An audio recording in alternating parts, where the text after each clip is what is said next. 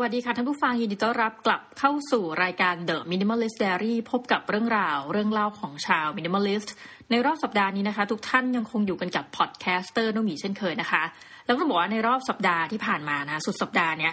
ได้เดินทางไปอัดสารคดีค่ะ คือถ้าเกิดว่าใครแบบเนี่ยต้องชอบย้อนนะใครแบบว่าเคยฟังรายการของเราก็จะรู้ว่าส่วนตัวเนี่ยเหมือนกับมีกึ่งงานอดิเรกอย่างหนึ่งนะคะเรื่องเนี้ยจะเป็นเรื่องที่สามในชีวิตและที่เราจะทำสารคดีนะคะ เรื่องแรกเนี่ยก็จะเป็นเรื่องเกี่ยวกับเมืองนะคะ เรื่องที่สองเป็นเรื่องเกี่ยวกับผู้พิการนะคะก็ไปถ่ายทำนักศึกษาเพื่อนผู้พิการ แล้วก็เรื่องนี้ค่ะเป็นเรื่องที่ต้องบอกว่าไปได้ทุนมาทุนหนึ่งนะคะแล้วก็จัดทำสารคดีเรื่อง fire นะคะก็คือไฟอะค่ะ คือจริงๆอะส่วนตัวอยากจะมาพูดประเด็นเนี้ยค่อนข้างนานแล้วนะคะ แล้วก็วันนี้เราจะเป็นสาย minimalist นะคะ ที่จะพูดถึงประเด็นของการรักษาตัวเอาตัวรอดนะคะ ในช่วงฤดูกาลทั้งไฟป่านะคะฤดูกาลที่มี PM 2.5 นะคะ แล้วเราก็จะแบบมีอันหนึ่งจะต้องมาเมาถึง solution ว่าการจัดการในบ้านเนี่ยค่ะ เราใช้วิธีการใดบ้าง แล้วจะทำอย่างไรให้มีความรู้สึกเนาะว่าเราซื้อของเข้าบ้านบางอย่างเนี่ย มันอาจจะเป็นการซื้อของเข้าจริง แต่ว่าเราน่าจะผ่านพ้นไม่ได้นะคะ หมายความว่าเป็น minimalist เนี่ย แต่ก็ยังสามารถซื้อของชนิดนี้ได้นะคะ เพื่อความปลอดภัยในชีวิตของท่านในระยะยาว ต้องเล่าก่อนค่ะว่าสัปดาห์ที่ผ่านมาอย่างที่บอกว่าไปทำสารคดีมา ก็จริง ๆ แล้วมันน่าสนใจมากคือมันเนื่องจากเกิดโควิด -19 ณขณะนี้เนาะ ต้นทุนเขาเนี่ยก็ให้เลื่อนเวลาในการส่งสารคดีนะแต่ส่วนตัวคือเมื่อเราล็อกเวลาแล้ว นั่นแปลว่าเราไม่สามารถที่จะเลื่อนกิจกรรมเนี้ยนะคะไปทำอย่างอื่นได้ คือตอนแรกเขาจะมีแบบdeadline เดือนกันยายนให้ส่งสารคดีเรื่องไฟ คือสาเหตุที่เขียนเนี่ย เพราะว่าถ้าเกิดว่าท่านฟังนะคะก็ส่วนตัวเนี่ยจะเป็นคนอยู่อาศัยสองที่นะคะก็คือไปไปมามาระหว่างเชียงใหม่นะคะแล้วก็กรุงเทพนะคะทีนี้ แต่เดิมเนี่ยปัญหาที่ต้องพูดตามตรงว่ามันหนักกว่าเนาะก็จะอยู่ที่เชียงใหม่นะเพราะว่าในทุก season เลยประมาณช่วงเดือนกุมภามีนานี่เอาแล้วนะคะกุมภามีนาเมษาเนี่ยก็จะถึงฤดูที่เขาจะต้องทำการเผาป่านะคะคือจริงเนี่ยถ้าประเด็นเนี้ยมันอาจจะคุยยาวนะคะคือหลายคนอาจจะโทษว่า เอ้ยเป็นชาติพันธุ์ไหนหรือเปล่าที่แบบมีการทำไร่แบบเลื่อนลอยอะไรเงี้ยแต่ว่าจริง ๆ แล้วเนี่ย เป็นเพียงแค่ part หนึ่งนะคะ แล้วก็ถ้าพูดตามตรงไปดูงานวิจัยเนาะชาวบ้านนะคะ หลาย ๆ คนอะจะทราบว่าเราควรจะเผาหรือไม่เผาวันไหนนะก็จะมีการเผาแล้วหยุดเผาแล้วหยุดในลักษณะนั้นนะคะ แต่ว่ามันก็ถ้าพูดเมาอาจจะหลายเรื่องนะคะ ว่าตกลงแล้วปัญหาไฟป่าในประเทศไทยอะจริง ๆ มันไม่ได้เกิดแค่ในประเทศไทยอย่างเดียวนะคะหมายความว่าส่วนหนึ่งเลยที่เราจะเห็นก็คือเป็นไฟป่าที่ลอยมาจากประเทศอื่นนะคะ นนี้ไม่ต่างกันอย่างในสิงคโปร์เองนะคะถือว่าได้รับผลกระทบจากไฟป่าที่ลอยมาจากอินโดนีเซียนะคะซึ่งขณะนี้สิงคโปร์ตรากฎหมายที่บอกว่า เอ้ย ถ้าเกิดว่าเออทำแบบนี้นะ ถ้าไฟป่าลอยมาปุ๊บแล้วมันคือแน่นอนมันกระทบต่อสุขภาพของคนสิงคโปร์นะก็รัฐบาลเหมือนอารมณ์ว่าอยากที่จะมีสิทธิ์นะคะในการที่จะปรับเงินนะแบบว่าปรับแปลกเลยอะสำหรับใครก็ตามหรือบริษัทใดก็ตามที่ก่อให้เกิดความเสียหายแต่ จะต่อชาวสิงคโปร์เรียนนะคะ ซึ่งประเด็นเนี้ยน่าสนใจมากคือสิงคโปร์เถียงกับอินโดนีเซียนะคะ คือในขณะที่สิงคโปร์ก็ออกกฎหมายมาประมาณนี้เนาะซึ่งต้องบอกตามตรงว่าควรจะอัปเกรดนะคะเป็นเหมือนกับกฎหมายในระดับอาเซียน ในประเทศไทยเนี่ยมีนักวิจัยอยู่บ้างนะคะที่ทำเรื่องนี้ท่านหนึ่งก็คืออาจารย์สมพรจันทระนะคะด้านแบบท่านถนัดมากเลยทางด้านวิทยาศาสตร์ ท่านก็จะทำประเด็นนี้นะคะอย่างของอีกท่านหนึ่งก็จะเป็นอาจารย์พระดีหมุยตระกูลนะท่านก็จะทำเรื่องโดยตรงคือพยายามจะดูไปที่นโยบายนะในระดับอาเซียน ซึ่งจริงๆอะในเชิงปฏิบัติ อันนี้ก็อาจจะแบบแอบเศร้าเนาะคือเมื่อสิงคโปร์พยายามจะออกกฎหมายตัวนี้ออกมา อินโดนีเซียตอบกลับโดยการบอกว่า เอ้ยจริง ๆ แล้วต้องดูนะคะว่าในแต่ละประเทศเนี่ย คือเหมือนกับเราพยายามที่จะไปใช้กฎหมายในประเทศตัวเองกับประเทศอื่นนะซึ่งตรงนี้เขาก็จะอ่านในผู้กลางๆนะมันก็คือไม่แฟร์คือแต่ละประเทศนี่ก็จะมีสิทธิ์มีเสียงในประเด็นเรื่องความเป็นเอกราชของตัวเองเนาะทางนี้รวมถึงการดำเนินคดีทางกฎหมายด้วยนะคะ ซึ่งโอเค มันก็เป็นเรื่องที่แบบพูดกันมาไม่รู้กี่ปี ต้องเล่านิดนึงเนื่องจากว่าอยู่สองที่ คือในส่วนของเชียงใหม่เนี่ยค่ะ ครั้งแรกแรกเลยที่มาก็คือมาตอนซีซั่นเนี้ย ผิวอะมีอาการเฮ้ยแบบน่ากลัวมากทุกท่าน ผิวมีอาการเออเป็นเหมือนกับสะเก็ดนะคะโอ้โหถ้าพูดอย่างนั้นอาจจะดูน่ากลัวแต่น่ากลัวจริงคือเหมือนว่าใครที่จะแบบรูปแขนเราอะจะรู้สึกเลยว่าเราเป็นผื่นเป็นปื้นแล้วก็แพ้นะแล้วก็แบบพอมันคันมากๆมันก็จะมีอาการเป็นสะเก็ดทีนี้เราก็ไม่แน่ใจคือผ่านไปปีแรกเนี่ยค่ะ ที่อยู่เชียงใหม่เนี่ย เราก็ไม่ได้ใช้อุปกรณ์ใดอะพูดตามตรงเลยเพราะว่าเราก็รู้สึกว่าโอ๊ยเดี๋ยวมันก็ผ่านไปแค่ไม่กี่เดือน พอชีวิตเนี่ยมันต้องดำเนินต่อไปเนาะไปไปมามาปีที่สองเริ่มรู้สึกว่าเฮ้ยมันน่ากลัว ถ้าทุกท่านจำได้มันจะมีปีหนึ่งนะคะที่แบบเชียงใหม่เนี่ยติดท็อปของโลกแล้วจริงกรุงเทพเนี่ยก็ไม่ต่างกัน เพราะว่าทั้งสองเมืองเนี่ยมันจะมีลักษณะหนึ่ง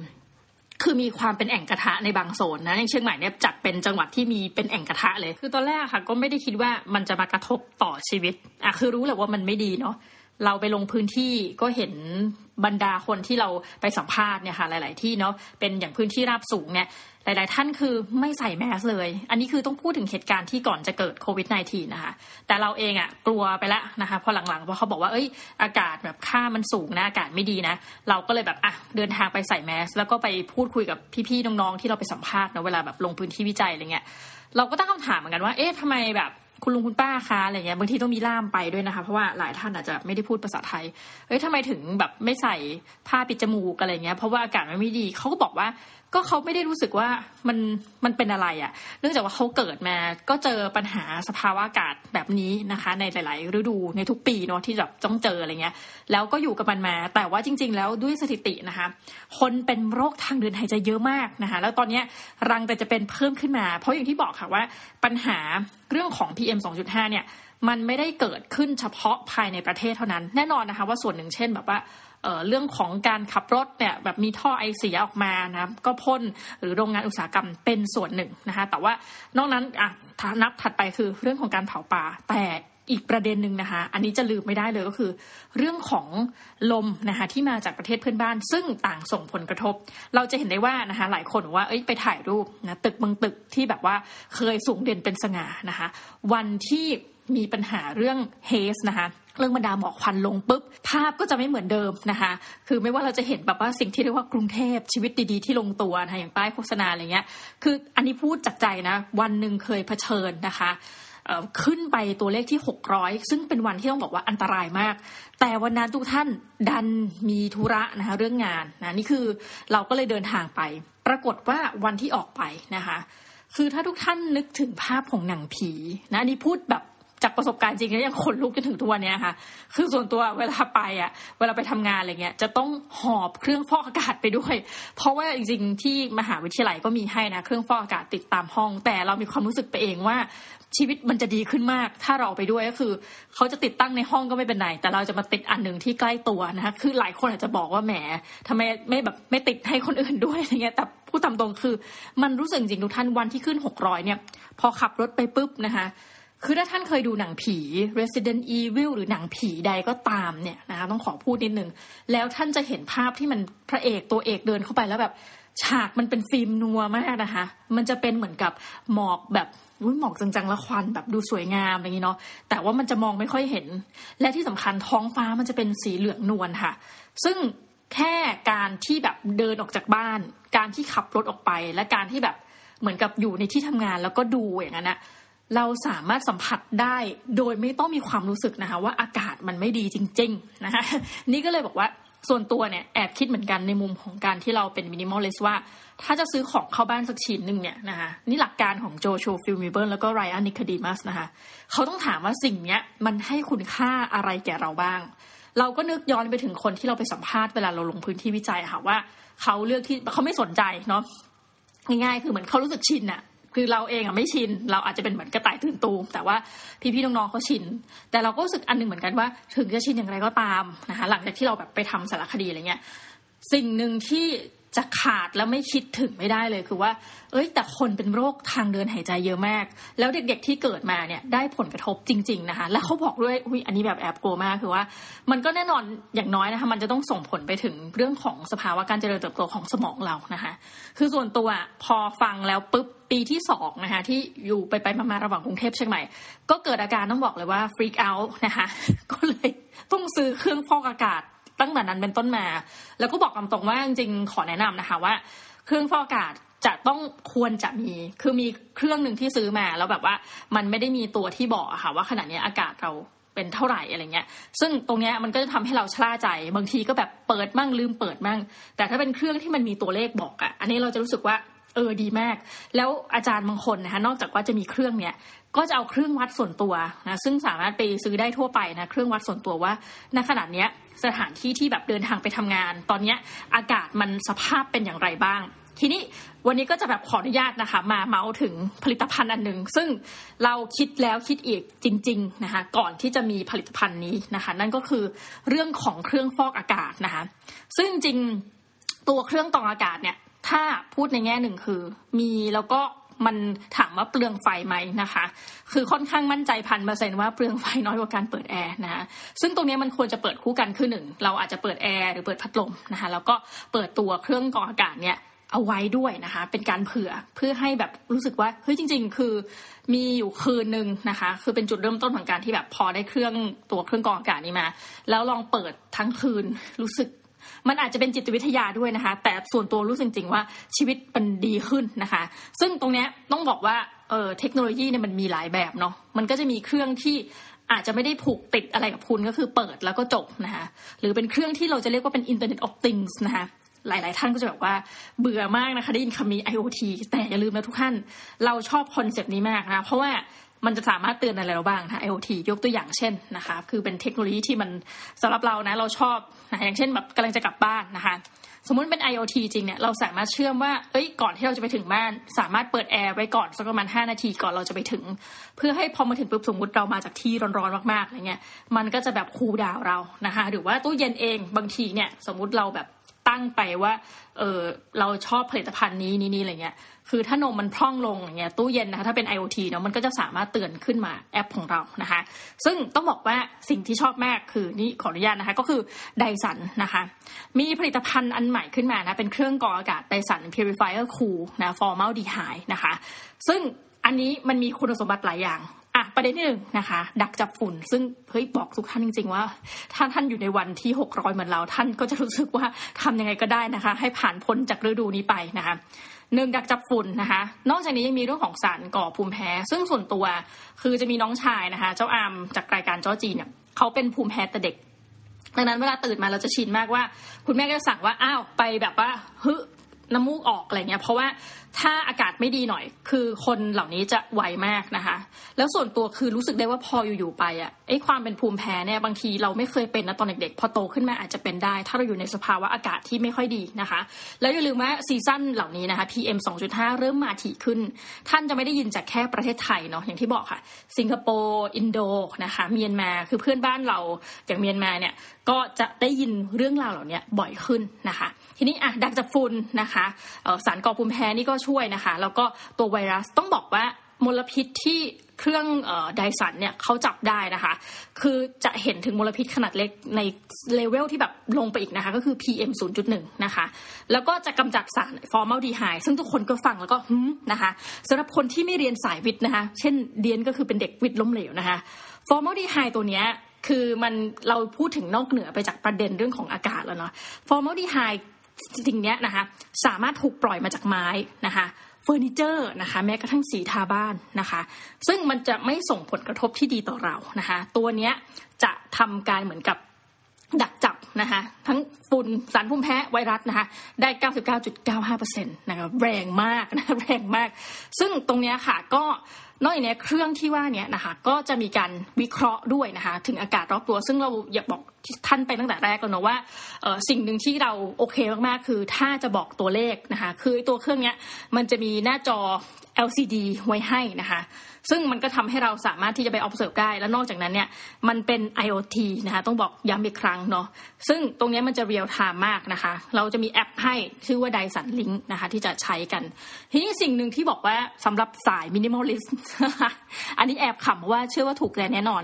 หลายคนอะส่วนตัวที่ประสบปัญหาคือ เวลาจะแบกเครื่องไปที่ทำงานเนี่ยค่ะมันก็จะมีความเถอะทะนะคะ มันจะมีความแบบ จะพูดยังไงดีมันหน่วงอะคะแล้วเอาไปปุ๊บก็ต้องยืนแบกนะคะพร้อมแบกเอกสารที่จะสอนหนังสือไป แต่ว่าเจ้าเครื่อง air purifier เนี่ยนะคะคือข้อดีนะสำหรับใครที่เป็นสาย minimalist จริง ๆ แล้วรู้สึกว่าไม่อยากที่จะซื้ออะไรเพิ่มมากเฮ้ยไม่น่าเชื่อ พูดจริง ๆ นะคะตัว Dyson Purifier Cool Formaldehyde มันสามารถทำเป็นเหมือนกับเครื่องประดับได้ คือคิดว่าอันนี้ไม่น่าจะมีใครเคยคิดมาก่อนนะ แต่ส่วนตัวชอบมากที่มันสามารถที่จะแบบตั้งเครื่องไว้นะคะตรงกลางห้องตรงริมห้องเอ่อเนื่องด้วยเครื่องเนี่ยมันไม่ได้เป็นลักษณะเป็นเหมือนกับผลิตภัณฑ์ผลิตภัณฑ์ที่นึกออกไหมคะถ้าเราจะนึกภาพแบบพวกเครื่องกรองทั้งหลายเนี่ยมันก็จะแบบตันๆหนาๆอะไรเงี้ยแต่เนี้ยมันจะเป็นเครื่องเหมือนเป็นวงรีคือ พูดกลางๆ เรารู้สึกว่าหนึ่งรูปทรงมันทันสมัยสองมันสามารถที่จะพาเดินทางไปไหนต่อไหนได้นะคะ แล้วประเด็นถัดไปก็คือว่ามันสวยงาม ซึ่งอันนี้ดีมาก เพราะว่าถ้าเรานึกถึงสภาวะนี้นะ มันจะคุ้มมากกับความเป็น minimalist ที่ Joshua Fields Millburn บอกว่าหนึ่งดูซิว่ามันคุ้มไหมนะแล้วถัดไปมันจะมี value added อะไรเพิ่มไหม คือตัวนี้ขอเพิ่มไปบวกหนึ่งคือ เครื่องตัวนี้สามารถเป็นเครื่องประดับได้จริงๆทุกท่านนะคะ ถ้าเกิดว่าทุกท่านสนใจที่จะไปแบบหาข้อมูลเพิ่มเติมเอางี้แล้วกัน เราก็จะให้ข้อมูลตรงนี้ไปก่อนนะคะเข้าไปที่ dyson.co.th นะคะ dyson.co แล้วก็ .th คือไดสันเนี่ยมันเป็นผลิตภัณฑ์ที่มาจากประเทศอังกฤษนะคะซึ่งอันนี้เราก็บอกตรงๆว่าถือเป็นเหมือนกับบริษัทแรก ๆ เลยนะคะที่จัดทำพวกเทคโนโลยีอย่างเช่นเครื่องดูดฝุ่นนะคะวันนี้ก็คือ ข้ามมาจากเรื่องของเครื่องดูดฝุ่นเนี่ยมาพูดถึงเรื่องของการกรองอากาศนะคะดักจับสิ่งที่มันไม่เป็นผลดีต่อสุขภาพของท่าน ยังไงก็อยากให้ไปลองดูกันนะคะ สนนราคานี่ถ้าไปตามเว็บไซต์นะคะก็ 29,000 กับ 900 บาท ยังไงก็ลองไปติดตามที่เว็บไซต์เขาได้นะคะ www.dyson dyson นะคะ co.th นะคะก็จะถือว่าเป็นการได้ผลิตภัณฑ์ที่มีความสวยงามนะเข้ามาครอบครองและเอาจริง ๆ คือ เราก็เชียร์ว่าเอาไว้ที่ห้องนอนนะคะ ส่วนใครที่จะเดินทางไปทำงานนะจริงๆ สามารถพกไปได้โดยที่ไม่ได้มีความรู้สึกว่าเครื่องนี้มันเกะกะนะคะ เพราะว่า คือที่ขนาดเล็กก็สามารถที่จะไปวางไว้ได้นะคะ แล้วก็ตัวพลังของเขาเนี่ยมันหนึ่งข้อดีมากๆนะคะสำหรับใครที่นอนหลับยากนะคะ ตัวผลิตภัณฑ์เนี้ย เสียงมันจะเงียบเงียบกว่ารุ่นเดิมถึง 20%เลยนะคะ เหมือนเขาก็คงรู้แหละว่าถ้าเกิดเราจะแบบนอนสักที่นึงเนี่ยเนาะเราไม่ควรจะมีสิ่งที่มันเป็นเสียงดังมากนะ ตรงนี้ก็คือลดมาแล้วนะคะ ถ้าเกิดใครเป็นสายสาวกชอบ Internet of Things นะคะตัวนี้ Dyson Link แอปเลิศมากนะคะ ก็ยังไงฝากแนะนำกันด้วยนะคะ แล้วที่ต้องบอกว่าอะมาต่อเรื่องสารคดีของเราทุกท่าน พอตอนไปถ่ายทำนะคะ เราก็ถ่ายแบบหลายคนมาก หนึ่งก็คือไปถ่ายอาจารย์มหาวิทยาลัยนะเพื่อที่จะบอกว่าชีวิตฉันได้รับผลกระทบอย่างไรบ้างจาก PM 2.5 คือมีเคสหนึ่งเราสะเทือนใจมากต้องใช้คำนี้ อาจารย์เป็นคนที่ไม่สูบบุหรี่ ไม่ดื่มเหล้าคือเป็นผู้หญิงไทยแบบเรียบร้อยนะคะขออนุญาตต้องแบบไม่ห้ามบอกว่า PC นะเตงคือหมายความว่า คือเป็นอาจารย์ที่เรียบร้อยคนหนึ่งเท่าที่ผู้หญิงคนหนึ่งสามารถจะเรียบร้อยได้นะเพราะท่านเป็นคนเรียบร้อยมาก วันหนึ่งท่านบอกว่าไปตรวจร่างกาย เพราะว่ามันเกิดบางอย่างที่รู้สึกว่าผิดปกติ ผลคือเป็นมะเร็งทางทางเดินลมหายใจเนี่ยค่ะ คือทางเดินหายใจเราก็รู้สึกว่าเฮ้ยเออท่านน่ะก็เลยมาเหมือนกับเป็นคนหนึ่งที่แบบคล้าย ๆ กับเป็นคนที่จะมาบรรยายหรือมาพูดนะ ให้แบบพวกเราได้รู้ถึงภัยของ PM 2.5 แล้วเรารู้สึกส่วนตัวนะ ว่าถ้าเป็นเราเราก็จะรู้สึกไม่ยุติธรรมเหมือนกันว่า เฮ้ยเราไม่ได้ทำร้ายร่างกายของตัวเราเองนะคะ อันนี้ต้องขออนุญาตทุกท่านนะแบบถ้าสูบบุหรี่หรืออะไรเงี้ยเราก็จะรู้ว่าปอดเราก็จะมีปัญหาเลยใช่ไหมแต่ว่าคนที่เหมือนกับแค่เพราะเราอยู่อาศัยในที่เนี้ยนะคะ คือสิ่งเนี้ยมันสาคัญมากแล้วมันเป็นสิทธิ์ของพลเมืองนะในประเด็นทางด้านสังคมสิ่งแวดล้อมนะคะว่าเรามีสิทธิ์ที่จะได้รับอากาศที่บริสุทธิ์นะคะและอย่าลืมว่าแม้กระทั่งในยุโรปนะคะหรือถ้าพูดถึงสถิติทั่วโลก ตอนนี้นะคะ อย่างสภาวะอากาศเนี่ย สามารถฆ่าชีวิตคนได้นะคะ แล้วก็เริ่มเป็นที่ติดลิสต์ในการที่เหมือนกับต้องเฝ้าระวังมากขึ้น เพราะว่าจะมีคนที่เสียชีวิตจากกรณีนี้มากขึ้นนะคะ พอเราฟังเรื่องของอาจารย์ ก็รู้สึกว่ารู้สึกดีอย่างหนึ่งนะ คือเราควรจะทำสารคดีเรื่องนี้ให้เสร็จเรื่องไฟเนี่ยค่ะ แล้วก็มันจะได้ฉายแล้วจะมีคนดูเยอะหรือไม่เราไม่แน่ใจ แต่เราสึกว่าหนึ่งคือเราได้เอาเรื่องนี้มาพูดให้ทุกคนฟังแล้ว ว่ามันจะเกิดเหตุการณ์ในลักษณะเช่นนี้นะคะ คือเหมือนกับ เอาจริงๆคนที่ได้รับผลกระทบจริงๆนะคะนอกจากนั้นคืออ่าสัมภาษณ์อาจารย์มหาวิทยาลัยไปแล้วเนาะเราก็ไปสัมภาษณ์คนชาวต่างชาตินะคะที่อาศัยอยู่ในประเทศไทยเหมือนกับให้เป็นเหมือนกับ voice หนึ่งซึ่งเขาก็พูดได้ดีมากนะว่าแบบคือจริง ๆเขาก็มาจากอายกตัวอย่างนะคะก็มาจากประเทศตุรกี ซึ่งประเทศของเขาเนี่ยมันไม่ได้มีลักษณะที่ว่าสิ่งที่มาพูดกันเหมือนอย่างกรณีของประเทศไทยนะคะแล้วเขาก็คือจำเป็นที่ต้องอยู่ประเทศไทยเพราะว่าเขาทำธุรกิจนะแล้วมันก็เป็นสภาวะธุรกิจที่แบบ นะอย่างว่าเราทำธุรกิจมันก็ยาวนะคะ ก็ได้รับผลกระทบอย่างไร เราไปถามนักศึกษามหาวิทยาลัยนะเราไปถามคนที่แบบเป็นชอบวิ่งออกกำลังกาย แล้วในช่วงซีซั่น PM 2.5 เนี่ยท่านได้รับผลกระทบอย่างไรบ้าง ซึ่งต้องบอกว่ามันจริงๆเนี่ยมันมาก่อนการอย่างโควิด -19 จริงๆนะคะคือ เราจะไม่ค่อยชินใช่ไหมที่เห็นคนแบบใส่หน้ากากอะแต่ช่วงนั้นเขาบอกโอ้ทั้งใส่หน้ากากออกกำลังกายก็อยากออกเอาดอนะคือบางคนเนี่ยไม่สะดวกและไม่ชอบกับการออกกำลังกายอินดอร์นะคะ แล้วจะทำยังไงได้คือชีวิตต้องดำเนินต่อไปนะเขาก็รู้สึกจริงว่าเนี่ยคือที่สุดแล้วเนาะมันได้ส่งผลกระทบต่อชีวิตของหลาย ๆ คนจริง ๆ นะคะ เราก็รู้สึกว่าเออพอฟังเช่นเนี้ยเราก็มีความกังวลเลยทุกท่านพอทำสารคดีเสร็จเนี่ยนะคะแล้วเราก็ไปดูถึงกลุ่มนะคะจะมีแบบพวกกลุ่มสภาลมหายใจ ซึ่งเขาก็พยายามจะผลักดันพรบอากาศบริสุทธิ์เนี่ยให้เป็นวาระแห่งชาตินะคะ คือจริง ๆ แล้วเราชอบแม่งในกรณีที่มีประชาชนจริงๆอะภาคประชาสังคมประชาชนที่เขารู้สึกว่าเฮ้ยเรื่องเนี้ยเขายอมไม่ได้นะคะวงเล็บสมมติเขาอาจจะถามว่า แล้ว ในฐานะประชาชนคนหนึ่งทำอะไรก็คือรวมตัวกันเลยค่ะ แล้วก็พูดถึงการผลักดันประเด็นนะคะพรบที่มาจากประชาชนจริงๆนะว่าด้วยการที่แบบสิทธิ์ที่เราควรจะมีเรื่องของอากาศได้รับนะอันบริสุทธิ์นะคะหรือว่ากฎหมายใดก็ตามที่จะมีความมีมาตรการที่เข้มงวดมากขึ้นในประเด็นของการจัดการ ถ้าเกิดว่าสมมตินะบริษัทไหนปล่อยควันพิษนะคะหรือว่ามีการกระทำใดที่มันไม่โอเคต่อประชาชนจะมีวิธีการอย่างไร พร้อมทั้งจริงสภาลมหายใจเนี่ยโดยเฉพาะสภาลมหายใจเชียงใหม่ค่ะก็ ร่วมกับองค์กรปกครองส่วนท้องถิ่นนะคะร่วมกับรัฐบาลก็คือในแต่ละปีก็จะได้รับเงินสนับสนุนนะเพื่อให้มาจัดการประเด็นเรื่องไฟป่า คือไฟป่าหรือ PM 2.5 มันเป็นประเด็นที่ใหญ่มากนะคะใหญ่มากในหนึ่งเซาท์อีสเอเชียเนี่ยเราก็จะพูดกันโดยทั่วไปแล้วนะคะอย่างในกรณีของประเทศไทยเนี่ย เราจะเห็นหน่วยงานที่มาเกี่ยวข้องเนี่ยเยอะมากๆทุกท่าน แล้วโอเค ข้อดีอย่างหนึ่งคือมีคนมาใส่ใจเยอะมาก อย่างมหาวิทยาลัยนะคะ มีการทำแอปนะยกตัวอย่างอย่างแอปหนึ่งคือตอนนี้ก็อาจจะเงียบๆไปหน่อยนะ ก็คือไฟดีนะไฟดีนะคะคือหมายความว่า โอเค ยอมรับว่ามันมีการเผาป่าจริงนะเพื่อการเกษตรแต่ว่าก็จะแบบให้เข้าแอป แล้วแบบเออวันนี้เผาวันนี้ไม่เผานะซึ่งมันก็จะมีข้อที่แบบบวกและลบในส่วนของแอปนะพูดตามตรงก็คือว่าคนที่เผาจริงอะเขาในชีวิตอะเขาไม่ได้มาใช้แอปพลิเคชันถูกไหมคือเราอาจจะคิดแล้วแบบว่าคัสเตอร์เราไม่ได้ใช้อะไรเงี้ยก็มีการปรับกันไปนะอย่างของมหาวิทยาลัยราชพัฒเชียงรายนะคะดีมากเลยอันเนี้ยคือเขาก็ ในนามของมหาวิทยาลัยเทคโนโลยีราชมงคลล้านนานะเขาจะมี campus ที่เชียงราย ซึ่งดีมากๆนะคะทั้งราชภัฏเชียงรายเองนะคะแล้วก็เทคโนเขาเรียกว่าขอโทษนะคะ เทคโนตีนดอยนี่ก็เป็นชื่อเรียกนะ ทั้งสองแห่งอะก็คือ active มาก แล้วก็มีการทำแอปมาเหมือนกันนะ คือแอปเนี้ยมันดีตรงที่ว่าถ้ามันมีจุด hotspot นะคะคือเราเปิดมาเราจะเจอเลยว่า เฮ้ยเชียงรายมีจุด hotspot ไหนบ้าง หนึ่งก็คือคนที่ทำหน้าที่ในการดับไฟจับไปได้เร็วไปได้ถูกนะแล้วถัดไปคือเป็น self report ด้วยนะคะสมมติเราเป็นเหมือนชาวบ้านหนึ่งชาวบ้านสองทุกท่าน เรารู้สึกว่าเฮ้ยมันมีการเผาป่าอะไรเงี้ยเราก็แบบสามารถ report ได้นะก็คือจะแก้ปัญหาได้ทันท่วงทีแต่ทั้งหมดทั้งมวลท่านอาจจะฟังโอเค จนจบตรงเนี้ยจุดหนึ่งที่อาจจะตีได้เหมือนกันคือ การแก้ปัญหาที่ปลายเหตุนะคะคือทำสารคดีมาเนี่ยเราไม่แน่ใจว่าเราจะสามารถเปลี่ยนชีวิตใครได้นะนี่พูดตรงๆแต่รู้สึกว่าทุกครั้งที่ทำแล้วทำมันสำเร็จ แล้วมัน publish ออกอากาศไป แม้จะมีคนดูในหลักหนึ่งร้อยคนนะคะหรือแบบวงเล็บนะเราก็เอาสารคดีไปให้นักศึกษาดูนะวงเล็บบังคับอะไรเงี้ยในรายวิชาเราเนี่ยคือเขาอาจจะแบบดูเพราะอยากดูบ้างหรือไม่อยากแต่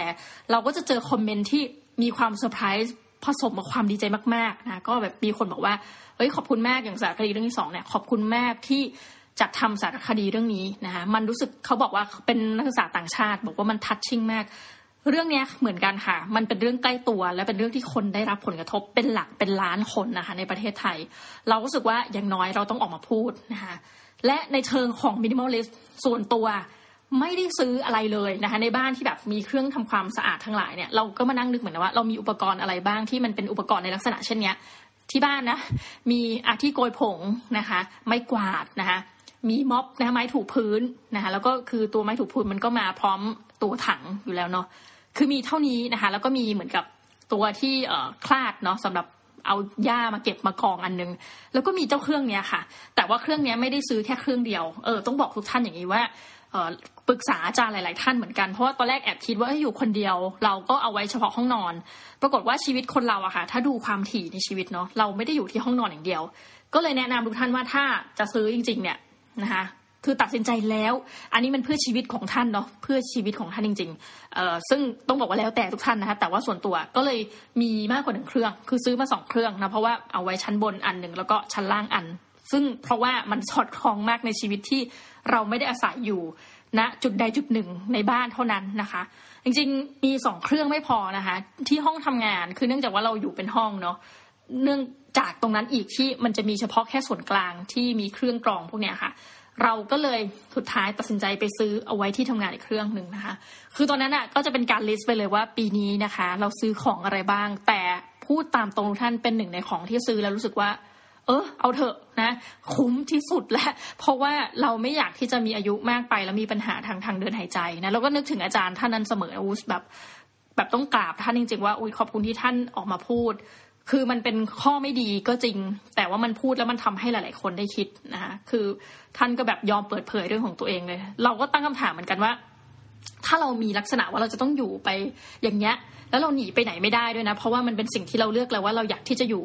ในหลาย ๆ เมืองที่มันยังมีปัญหาเช่นเนี้ยค่ะ แต่ก่อนอังกฤษเองก็มีปัญหานะพวกประเทศที่อยู่ในโรงงานอุตสาหกรรมหลายแห่งมีปัญหา แต่ก็ผ่านนะคะผ่านพ้นไปมีการแก้ไขปัญหาไป จนกระทั่งถ้าเราเปรียบเทียบพวกสปอตทั้งหลายเนี่ยในต่างประเทศในโซนที่มีเขตอุตสาหกรรมก็ดีเนี่ยมันได้รับการปรับปรุงแล้วนะคะ เราก็ภาวนาสาธุนะคะ ไม่รู้ใช้คำไหนดีนะคะ ถ้าแบบใครไม่นับถือศาสนาก็แบบท่านก็แบบช่วยแบบว่าคือเราอยากให้มีการผลักดันพรบทั้งหลายออกมาได้ แล้วทำได้จริง มีการปรับจริงเจ็บจริงนะคะแล้วก็อันหนึ่งที่แบบสนับสนุนแบบรัฐบาลนอร์เวย์เลยก็คือ ถ้าใครซื้อรถยนต์ที่มันไม่ก่อให้เกิดมลพิษนะคะ พวกไฟฟ้าทั้งหลายรถไฟฟ้าอะไรเงี้ยอยากให้ทำแบบนอร์เวย์คือ ซื้อได้ในราคาถูกนะเพราะว่า season แรกๆที่ออกมามันจะแพงเสมอ แล้วมันก็จะราคาลดลงไปนะอันนี้ไม่ได้พูดเองนะคะเจ้าของเทสลาก็พูดนะอีลอนมัสก์บอกว่า เฮ้ย ต้องแบบสักสามรุ่นน่ะมันจะเริ่มถูกลงนะถ้ารถออกมา เราก็บอกว่าถ้ารัฐบาลจะช่วย เพราะจริงๆเราซื้อภาษีรถยนต์เราแพงเนาะถ้ารัฐบาล จะช่วยนะคะ ขอแนะนำเลยว่าลดภาษีตรงนี้ ใครซื้อซื้อได้ราคาถูกเลยนะคะ ยกตัวอย่างนะสวีเดนกับนอร์เวย์นอร์เวย์บอกว่าเขาซื้อได้ถูกกว่าเพราะรัฐบาลเขาสนับสนุนแล้วทำให้คนก็แห่กันไปซื้อเยอะมากนะคะเอ้านี่แนะนำรัฐบาลนะคะสำหรับวันนี้ก็ขอบคุณมากเลยนะคะ ที่อยู่กันจนจบรายการ The Minimalist Diary นะแล้วก็เดี๋ยวเราจะกลับมาพบกันใหม่นะในรอบสัปดาห์หน้าสำหรับวันนี้นะคะ ต้องขอลากันไปก่อนนะคะ สวัสดีค่ะ